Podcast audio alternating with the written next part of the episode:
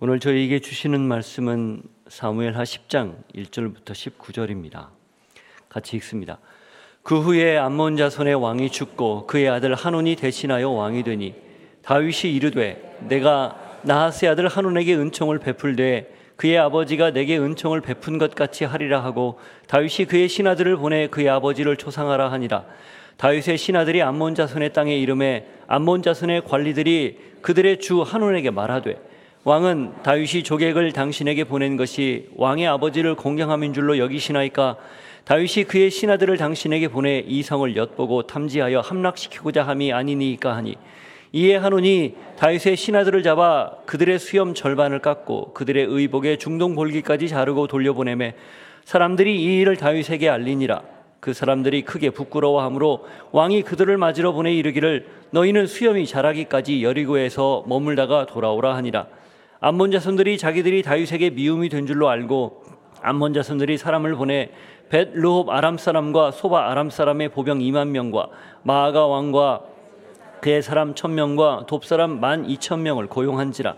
다윗이 듣고 요압과 용사의 온 무리를 보내매 암몬 자손은 나와서 성문 어귀에 진쳤고 소바와 르홉 아람 사람과 돕과 마아가 사람들은 따로 들에 있더라 요압이 자기와 맞서 앞뒤에 친 적진을 보고 이스라엘의 선발한 자 중에서 또 엄선하여 아람 사람과 싸우려고 진치고 그 백성의 남은 자를 그 아우 아비세의 수하에 맡겨 암몬 자손과 싸우려고 진치게 하고 이르되 만일 아람 사람이 나보다 강하면 내가 나를 돕고 만일 암몬 자손이 너보다 강하면 내가 가서 너를 도우리라.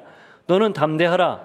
우리가 우리 백성과 우리 하나님의 성읍들을 위하여 담대히 하자 여호와께서 선이 여기시는 대로 행하시기를 원하노라 하고 요압과 그와 함께한 백성이 아람 사람을 대항하여 싸우려고 나아가니 그들이 그 앞에서 도망하고 암몬 자손은 아람 사람이 도망함을 보고 그들도 아비세 앞에서 도망하여 성읍으로 들어간지라.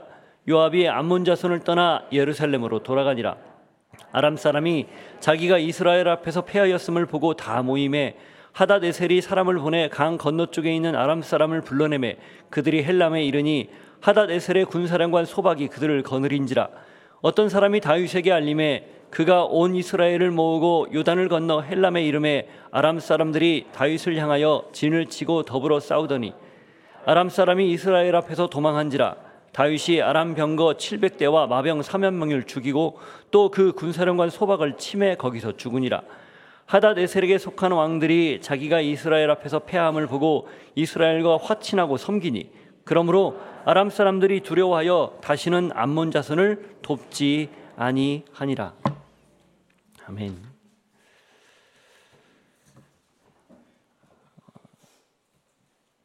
사람은 누구나 실수하기 마련입니다. 어쩌면 성경 이야기는 사람들이 실패한 이야기, 실수한 이야기 아닐까요? 여러분이 성경을 읽을 때 공감을 많이 갖는 이유는 뭐 그나 나나 여기 나오는 사람이나 나나 별반 다를 것 없다라는 일종의 비슷한 동질감 때문 아니겠습니까? 실수한 이후 실수는 다 할 수 있는데 중요한 건 실수한 다음이에요. 항상 어, 사울이 그랬고 다윗이 그랬고 어, 그리고 우리가 알고 있는 것처럼 베드로가 그랬고 유다가 그랬습니다. 이들의 공통점은 똑같이 실수했어요. 내일부터 다윗의 실수를 봅니다. 어, 성경에 어쩌면 이렇게 가장 높은 가장 최고의 자리에 있다가 최고의 상태에 있다가 갑자기 추락을 하는가 할 정도로 의아해할 정도로 그런 모습을 봅니다. 사울은 사실 그의 삶 자체가 늘 실수의 반복이었죠. 근데 다윗도 실수했고 사울도 실수했는데 그 다음 그게 그들의 말 그대로 마지막을 결정하는 어, 맨 마지막을 결정하는 굉장히 중요한 계기가 됩니다. 베드로도 실수했고 유다도 실수했어요. 그런데 그들의 그 다음의 모습이 어, 하나님의 사람으로 예수님의 제자로 살았는가 아니면 자기가 자기 삶을 책임지려고 스스로를 생을 마감했는가 이 결정이 지어지는 거죠. 오늘 본문도 보면 두 부류의 사람이 나와요. 내용은 어, 암몬 자손을 다윗이 요압과 아비세를 보내서 물리치는 내용이고 마지막에는 그 암몬을 도우러 왔던 아람 사람도 다윗이 직접 친정을 해서 다 물리치는 그런 내용입니다. 그래서 남쪽, 남서쪽, 남동쪽, 북쪽 그리고 아예 남쪽 이렇게 전체를 평정하는 그 과정의 하나를 설명하는 거예요. 그리고 이 암몬은 사실은 이 11장 바세바 사건 때문에 잠깐 멈춰졌다가 12장에 가서 결국 최종 정복이 됩니다. 그 팔레스틴의 가나안 땅, 이스라엘 땅을 중심으로 이 서쪽은 바다니까 그쪽을 제외한 동, 북쪽, 동쪽, 남쪽 전체를 다 아우르는 정복 전쟁을 지금 8장부터 12장까지 하는 내용이에요. 그 중에 오늘 어, 이 11장 다윗의 아주 큰 실수를 앞두고 두 명의 인물을 부각을 시키면서 그들이 어떻게 반응을 했는지를 보면서 저희가 오늘 이 말씀을 통해서 같이 실수를 하지만 다른 태도로 하나님 안에서 좀 일어서고 그래서 결국 다윗이나 혹은 베드로처럼 그리고 오늘 본문에 나오는 또 다른 한 사람처럼 그렇게 실수를 만회할 뿐 아니라 그걸 통해서 하나님의 역사를 이루어갈 수 있는 그런 도전이 말씀 속에서 있기를 바랍니다. 1절부터 2절을 먼저 읽습니다. 그 후에 암몬 자손의 왕이 죽고 그의 아들 한운이 대신하여 왕이 되니 다윗이 이르되 내가 나하스의 아들 한운에게 은총을 베풀되 그의 아버지가 내게 은총을 베푼 것 같이 하리라 하고 다윗이 그의 신하들을 보내 그의 아버지를 조상하라 하니라. 다윗의 신하들이 암몬 자손의 땅에 이름에 어, 다윗과 암몬 왕 이 나하스 나하스 사이에는 모종의 서로 이렇게 좋은 관계가 있었던 것 같습니다. 이 나하스는 사무엘상 11장에 보면 그 길르앗 야베스를 쳐들어왔다가 사울에게 패하고 사울과는 상당히 껄끄러운 그런 관계를 사울 치세 기간 내내 갖고 있었어요. 적의 적은 동지라고.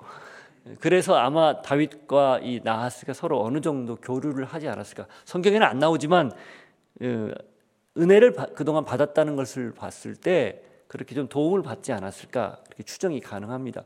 그러니 나하스가 죽었다는 말을 듣고 조문객을 보낸 거예요. 굉장히 좋은 의도를 가지고 마치 요나단이 자기를 배려하고 사랑해 주어서 그 요나단의 자손을 찾아서 섬겼던 것처럼 같은 마음으로 지금 조문객을 보내기로 결정한 거예요. 거기 2절에 보면 나하스의 아들 한온에게 은총을 베풀되 이 은총을 베풀라라는 말이 어제 나왔던 그 구장에 나왔던 내가 그의 자손에게 요나단의 자손에게 은총을 베풀리라 했던 것과 같은 말이에요. 똑같은 표현입니다. 무슨 시혜를 베푼다가 아니라 내가 어, 약속한 걸 이행하겠다, 지키겠다, 받은 사랑을 돌려주겠다 이런 말이에요. 호의였다는 거죠. 그런데 어떻게 됩니까? 한운과 그의 신하들이 특히 신하들이 무슨 말씀을 절대 그럴 리 없습니다. 지금 다윗이 굉장히 강한 힘을 가지고 주변을 지금 다, 다 정복하고 있는데 우리도 예외가 아닐 겁니다. 이미 지금 다른 나라들 몇 군데 정복이 됐잖아요. 어, 그러니 우리도 예외가 아니고 이걸 빌미로 와서 다 정탐해서 우리를 정복하려고 그럴 겁니다라고 이야기를 해요. 3절 보십시오. 암몬 자손의 관리들이 그들의 주 한온에게 말하되 왕은 다윗이 조객을 당신에게 보낸 것이 왕의 아버지를 공경함인 줄로 여기시나이까? 다윗이 그의 신하들을 당신에게 보내 이 성을 엿보고 탐지하여 함락시키고자 함이 아니니까 엿보고 탐지해 함락시키려고 보냈다 이렇게 말하는 거예요. 그럴 리 없다는 거죠. 지금까지 다윗 행적을 보면 어, 자기 민족들끼리는 뭐 자비를 베풀었을지 모르지만 이방인에게는 무자비했습니다. 우리도 예외가 아닙니다. 어, 당신의 아버지하고 교류가 있다고 그걸 지금도 그렇게 할 거라고 생각하지 마십시오. 오산입니다. 이렇게 이야기를 한 거예요. 그리고 어떻게 합니까? 4절 5절 보세요. 이에 한온이 다윗의 신하들을 잡아 그들의 수염 절반을 깎고 그들의 의복에 중동 볼기까지 자르고 돌려보내매 사람들이 이 일을 다윗에게 알리니라. 그 사람들이 크게 부끄러워하므로 왕이 그들을 맞으러 보내 이르기를 너희는 수염이 자라기까지 여리고에서 머물다가 돌아오라 하니라. 어, 조금 더 과격했으면 아마 이 조문단들을 죽였을지도 몰라요. 그런데 죽이기는 너무 뒷감당이 안 될 것 같으니까 잡아서 굉장히 치욕스러운 짓을 합니다. 수염의 절반을 깎았다는 게 그 여러분 지금도 중동 사람들은 수염 굉장히 중요하게 기르죠. 코수염 특히 잘 기르잖아요. 그런데 그때는 더 심했, 더 정성스럽게 기르, 기르던 때 아니겠어요? 절반을 잘랐다는, 잘랐다는 게 이렇게 수염이 있는데 거기에 절반 이렇게 싹둑 자른 그것도 있겠지만 사실은 보기 흉하게 한쪽만 이렇게 자른 거예요. 보면 얼마나 우습겠어요. 굉장히 수치스러운 모습이거든요. 그리고 의복의 중동벌, 엉덩이에 반절 정도 보이기까지 싹둑 잘라가지고 보여준 거예요. 사실 당시 전쟁 포로들은 전부 발가벗겨서 이렇게 착고에 채워서 끌고 갑니다. 거의 포로에 준하는 모습을 지금 자행을 한 거예요. 이건 도발이죠. 선의로 찾아갔는데 그걸 오해하고 지금 갖은 모욕을 준 거예요. 그럼 어떻게 해요? 그들이 크게 부끄러워했다. 5절에 보니까. 너무 수치스러운 거죠. 돌아오긴 돌아오는데 그 모습 가지고 지금 도성 예루살렘으로 못 올라오는 거죠. 다윗이 배려해서 그러면 여리고에서 다 자라기까지 있다가 와라 이렇게 얘기를 한 거예요. 자 여기에서 한운의 가장 결정적인 실수는 무엇입니까? 자기 신하들의 말만 믿고 그동안 다윗과 굉장히 잘 지냈던 걸 한순간에 뒤엎은 거예요. 따져보지도 않고 묻지도 않고 조사하지도 않고 알아보지도 않고 그냥 신하들의 말만 듣고 결정을 내린 실수입니다. 그럴 수 있죠. 아직 미천하고 이렇게 배운 것도 뭐 물론 있겠지만 아직 경험이 일천하기 때문에 그렇게 판단할 수 있어요. 그러나 왕이라는 자리는 사실 그 판단 자체가 나라의 운명을 좌우하는 그런 굉장히 중요한 곳이기 때문에 신중해야 됩니다. 함부로 판단할 수 없는 곳이에요. 더군다나 함부로 그걸 행동에 옮기는 건 어, 굉장히 많은 책임을 져야 되는 자리입니다. 그런데 그런 면모가 이 한운에게서 전혀 보이질 않아요. 그냥 자기 신하들의 말만 듣고 그대로 결정을 내려버리는 거죠. 르호보암이라는 왕을 압니다. 솔로몬의 아들이죠. 솔로몬 시대 때 굉장히 많은 국책 사업들을 했죠. 궁궐도 성전도 짓고 여러 가지 그 나라의 방비를 위해서 각종 그 수비대도 수비하는 성들도 짓고 굉장히 많은 일들을 했어요. 솔로몬이 죽자 르호보암이 왕이 됐는데 원로들이 또 신하들이 찾아와서 사람들이 찾아와서 제발 이 노역 좀 부역 좀 좀 줄여달라고 제안을 합니다. 이제는 좀 괜찮아졌으니 더는 이런 일들 벌이지 맙시다. 여로보암을 필두로 그렇게 제안을 해요. 솔로몬이 잠깐 돌려보내고 사흘 말미를 달라고 하고 아버지의 대신들이었던 원로들에게 물어보고 자기 친구들에게 물어봅니다. 아시죠? 그래서 어, 누구 말을 들어요? 친구들 말을 들어요. 그때 무슨 얘기를 하냐면 이렇게 얘기하라고 친구들이 말을 해줘요. 내 새끼손가락이 우리 아버지 허리보다 굵어. 이게 무슨 말이에요? 이해 안 돼요? 내 새끼 손가락이 우리 아버지의 허리보다 굵다니까? 그러니까 나는 더 강력하게 통치를 할 거고 강력한 수단을 사용해서 너희들을 끌어갈 거야. 이 얘기예요. 그래서 아버지는 뭐 채찍을 했을지 모르지만 나는 전갈 채찍으로 더 강력하게 너희들을 다스릴 거다. 그러니 여로보암과 북왕국 이스라엘로 독립하는 열 지파가 뭐라고 얘기해요? 웃기고 있네. 우리가 다윗에게 무슨 분깃이 있어서 너희를 섬기니 하고 여러 르호보암 데리고 독립 여로보암 데리고 독립해 버리잖아요. 그런 판단 미스 이 르호보암이 했거든요. 근데 거의 흡사한 모습이에요. 자, 그러면 어떻게 해야 될까요? 6절 보십시오. 암몬 자손들이 자기들이 다윗에게 미움이 된 줄 알고 암몬 자손들이 사람을 보내 벳 르홉 아람 사람과 소바 아람 사람의 보병 2만 명과 마아가 왕과 그의 사람 1000명과 돕 사람 12,000명을 고용한지라. 거기 6절 앞에 보니까 미움이 된 줄 알고 이렇게 되어 있어요. 잘못한 걸 깨달았다 그 말이죠.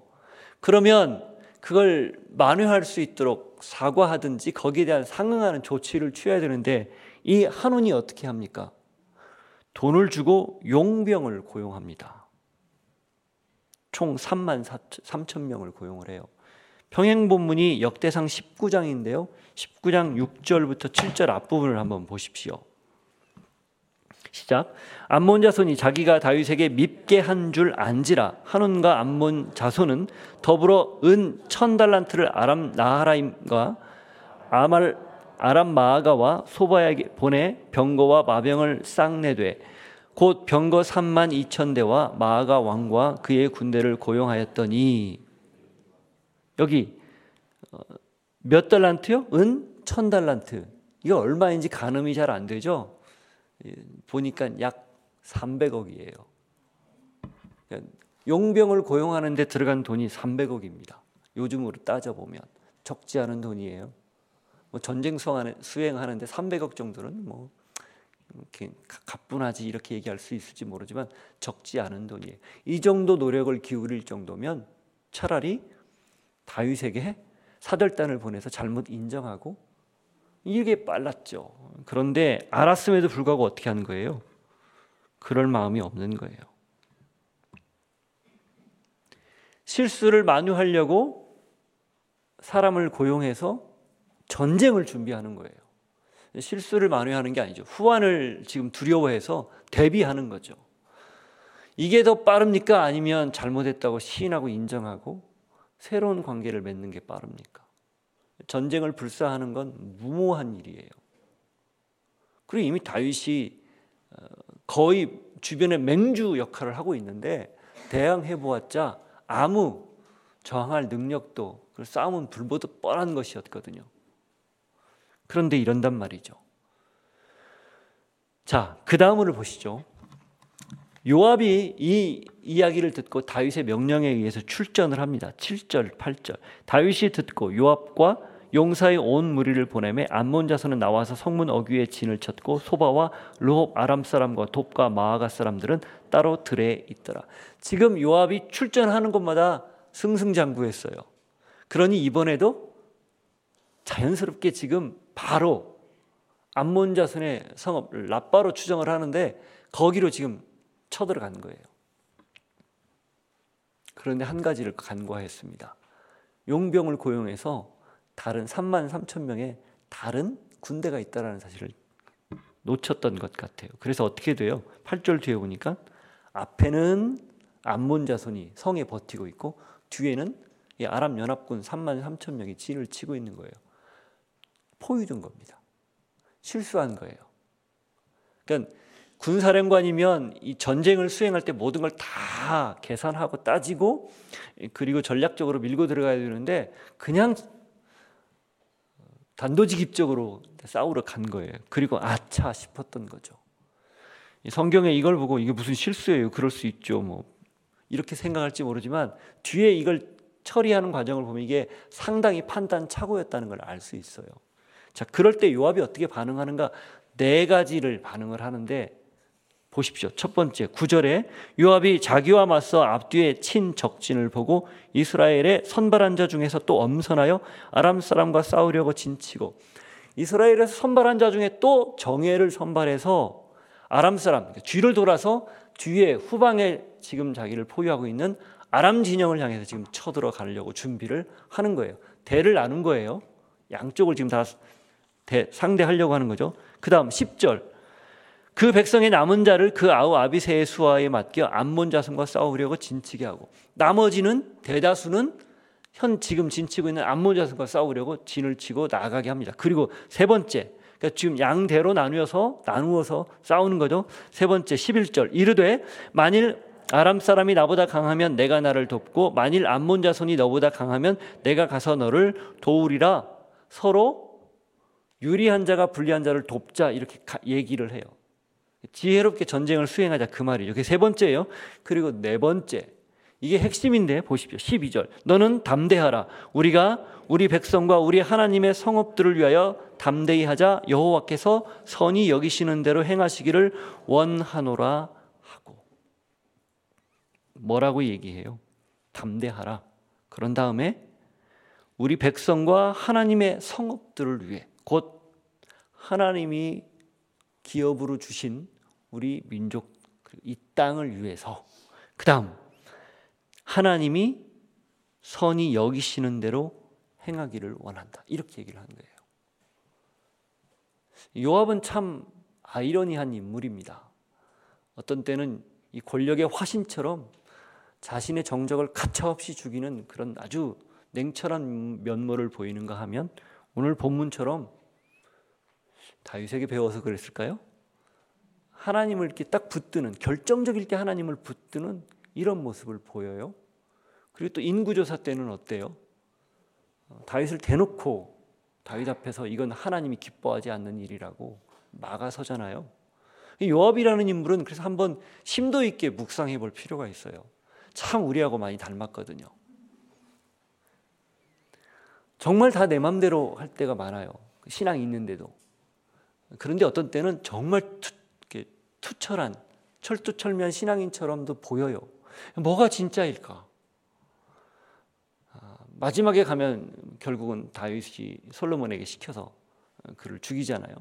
하여튼 이 요압이라는 인물 우리와 별반 다를 것 없는데 어쨌든 오늘 본문에서는 이 절체절명의 위기에서 하나님을 딱 붙드는 결정적인 선택을 합니다. 이게 그 다음으로 이어지는 거예요.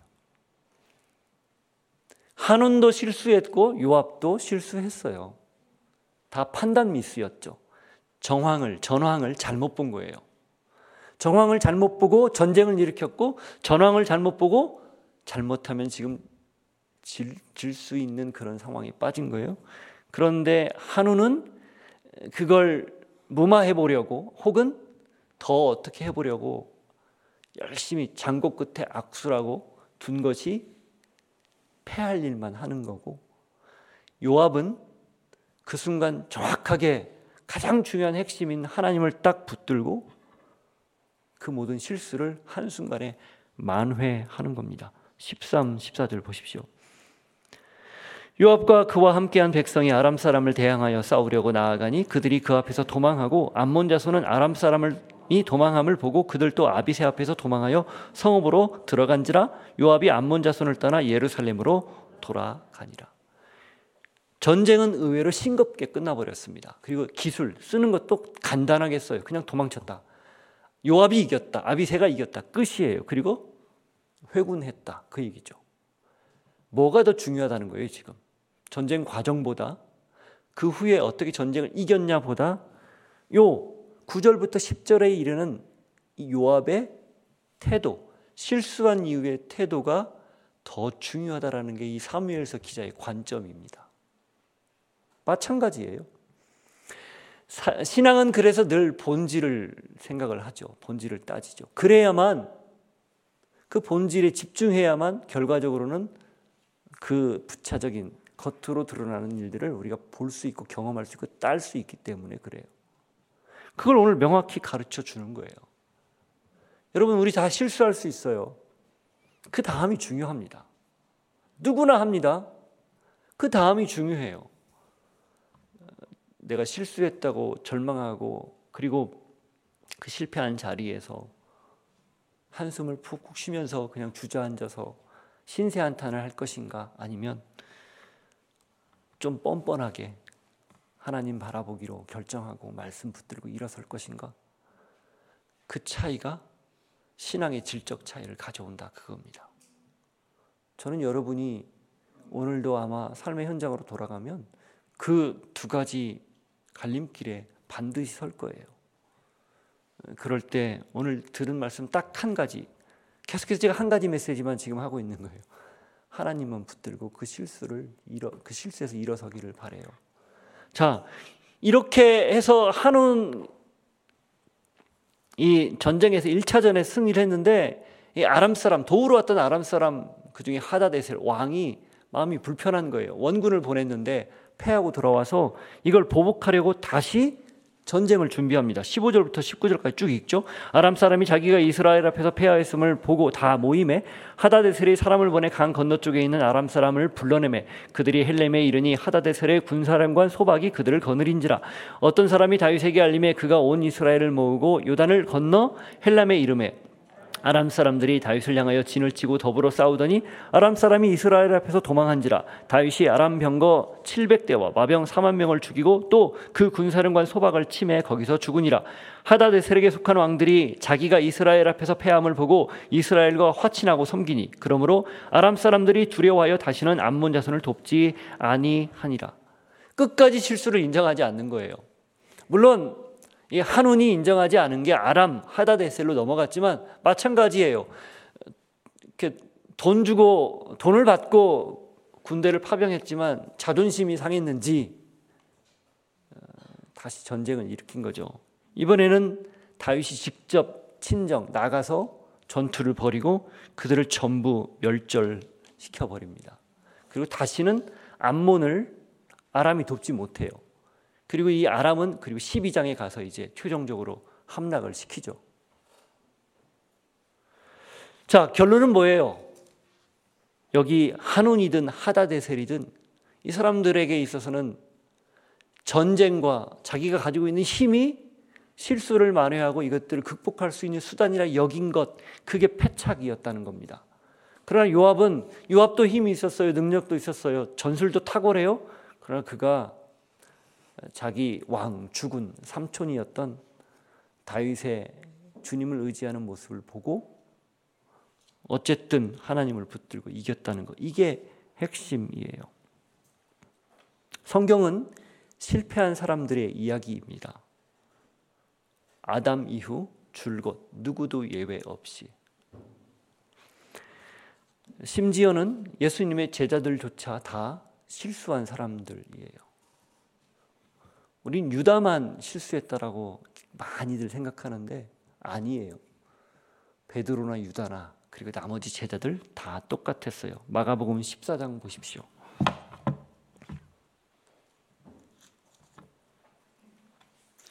(14장 27절부터 31절) 예수께서 제자들에게 이르시되 너희가 다 나를 버리리라 이는 기록된 바 내가 목자를 치리니 양들이 흩어지리라 하였음이니라 그러나 내가 살아난 후에 너희보다 먼저 갈릴리로 가리라. 베드로가 여짜오되 다 버릴지라도 나는 그러지 않겠나이다. 예수께서 이르시되 내가 진실로 내게 이르노니 오늘 이 밤 닭이 두 번 울기 전에 내가 세 번 나를 부인하리라. 베드로가 힘있게 말하되 내가 주와 함께 죽을지언정 주를 부인하지 않겠나이다 하고 모든 제자도 이와 같이 말하니라. 베드로만 그렇게 말하지 않았다는 거예요. 근데 이들이 다 흩어졌죠. 도망쳤죠. 부인했죠. 유다는 대놓고 배반했지만 이들은 어쩌면 소극적으로 배반한 거예요. 예수님이 이걸 몰랐을까요? 다 알았죠. 그러니까 내가 부활한 뒤에 갈릴리에서 보자 한 거예요.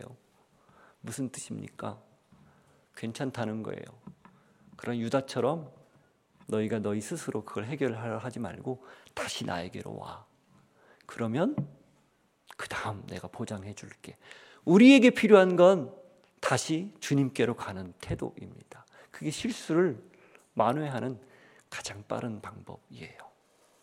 그런 은혜와 복이 여러분에게 있기를 바랍니다. 하나님 아버지, 실수할 수 있다는 걸 인정합니다.